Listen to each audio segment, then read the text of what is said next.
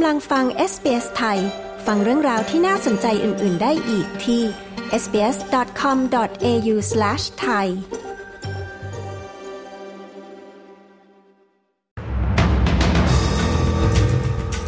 เตือนประชาชนทางตอนเหนือรัฐนิวเซาท์เวลส์เฝ้าระวังไฟป่า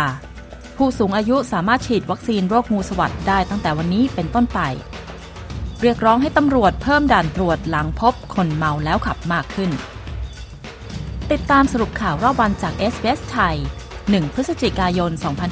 2566 กับดิฉัน ชยดาพาวประชาชนและนักดับเพลิงทางตอนเหนือของรัฐนิวเซาท์เวลส์กล่าวว่า พวกเขากำลังเผชิญกับสถานการณ์ที่น่าตกใจ เนื่องจากไฟป่าหลายแห่งลุกลามในพื้นที่ชนบทและเขตเมือง ขณะนี้ยังไม่ทราบแน่ชัดถึงความเสียหายทั้งหมด แต่เจ้าหน้าที่ดับเพลิงหวังว่า สภาพอากาศที่ปลอดโปร่งขึ้น จะทำให้สถานการณ์ดีขึ้น เมืองเทนเทอร์ฟิลด์ซึ่งอยู่ทางใต้ของชายแดนรัฐควีนสแลนด์ เป็นศูนย์กลางไฟป่า หลังจากเกิดไฟป่าปะทุเจ็ดครั้งในพื้นที่ทางตอนเหนือทางตะวันตกและทางใต้ของเมือง ด้านรัฐมนตรีกระทรวงการคลังจิมชาลเมอร์ส ขอให้ประชาชนคอยติดตามข่าวสารและประกาศเตือนจากทางการ จากอัตราที่ผู้หญิงถูกฆาตกรรมเกิดขึ้นบ่อยครั้งทำให้นักการเมืองและผู้สนับสนุนสิทธิสตรี เรียกร้องให้มีการหารือแนวทางระดับชาติ ในการจัดการกับความรุนแรงต่อสตรี ในปีนี้มีผู้หญิงราว 50 คน ถูกสังหารในออสเตรเลีย โดยในช่วง 10 วันที่ผ่านมา มีเหยื่อที่เสียชีวิตจากการฆาตกรรมที่เป็นผู้หญิงถึง 5 ราย ซึ่งครูฝึกโปโลน้ำลิลี่เจมส์วัย 21 ปี เป็นเหยื่อรายล่าสุดหลังมีคนพบศพของเธอในห้องน้ำโรงยิมของโรงเรียนเอกชนแห่งหนึ่งในนครซิดนีย์เมื่อวันพฤหัสบดีที่ 26 ตุลาคมที่ผ่านมาตั้งแต่วันนี้วันที่ 1 พฤศจิกายน จะมีการให้บริการฉีดวัคซีนโรคงูสวัดหรือ shingles ชนิดใหม่ โดยไม่เสียค่าใช้จ่ายสำหรับชาวออสเตรเลียที่สูงอายุและผู้ที่มีภูมิคุ้มกันบกพร่อง วัคซีนตัวใหม่ที่ชื่อ Shingrix จะมาแทนที่วัคซีน Zostavax ซึ่งเป็นวัคซีนที่ปกติใช้ในการป้องกันโรคงูสวัดปกติแล้ววัคซีนป้องกันโรคงูสวัดจะมีราคา 560 ดอลลาร์ต่อโดส แต่ตั้งแต่วันนี้เป็นต้นไป คนที่มีอายุ 65 ปีขึ้นไป รวมถึงประชาชน ชาวพื้นเมือง ที่มีอายุ 50 ปีขึ้นไป และผู้ที่มีภูมิคุ้มกันบกพร่อง ที่มีอายุ 18 ปีขึ้นไป ที่มีความเสี่ยงสูงต่อการติดเชื้องูสวัสด์จะได้รับบริการฉีดวัคซีนงูสวัสด์โดยไม่ต้องเสียค่าใช้จ่าย รัฐมนตรีกระทรวงสาธารณสุข มาร์คบัตเลอร์ กล่าวกับสถานีโทรทัศน์ Channel 7 ว่า เป็นการลงทุนที่สำคัญของรัฐบาล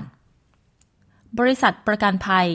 NRMA Insurance ได้เผยแพร่รายงานประจำปี เกี่ยวกับสถิติการเมาแล้วขับ และเรียกร้องให้ตำรวจเพิ่มการตรวจจับการเมาแล้วขับ เพื่อแก้ไขปัญหานี้ บริษัทประกันภัย NRMA ทำการสำรวจสมาชิก 3,300 คน พบว่าคนขับรถร้อยละ 12 ยอมรับว่า ขับรถเกินขีดจำกัดที่กฎหมายกำหนดหลังจากดื่มแอลกอฮอล์ การสำรวจนี้พบว่าปริมาณการตรวจลมหายใจแบบสุ่มของผู้ขับขี่ที่ลดลงของตำรวจ ส่งผลให้ความเสี่ยงบนท้องถนนเพิ่มมากขึ้นโฆษกของ NRMA ปีเตอร์คูรีกล่าวว่า พวกเขากำลังเรียกร้องให้มีการใช้อัตราการเป่าลมหายใจ แล้วพบปริมาณแอลกอฮอล์ในร่างกายไม่เกิน 1.1 RBT ต่อผู้ถือใบอนุญาตขับขี่ 1 คนเพื่อช่วยป้องกันกรณีเมาแล้วขับ มีความพยายามค้นหาผู้รอดชีวิตหลังจากการโจมตีทางอากาศของอิสราเอล ซึ่งฆ่าชีวิตผู้คนไปอย่างน้อย 50 ราย และบาดเจ็บอีกหลายราย ในการโจมตีค่ายผู้ลี้ภัยจาบาเลีย กองทัพอิสราเอลแสดงความรับผิดชอบต่อการโจมตีดังกล่าว โดยระบุว่าจากการโจมตีนี้ได้สังหารกลุ่มติดอาวุธเป็นจำนวนมาก รวมถึงเป้าหมายสำคัญอย่างอิบราฮิม บิอารีผู้บัญชาการอาวุโสของกลุ่มฮามาส ด้านกลุ่มมนุษยธรรมประนามการโจมตีที่ทำให้มีผู้เสียชีวิตเป็นจำนวนมาก นายแพทย์อาบูชิตตา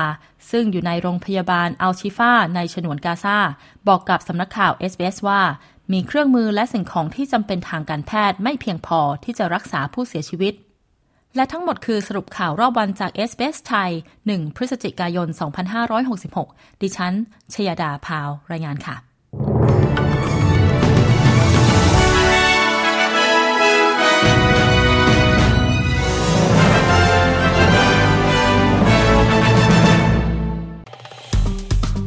กดไลค์ แชร์ และแสดงความเห็นไป follow SBS ไทยทาง Facebook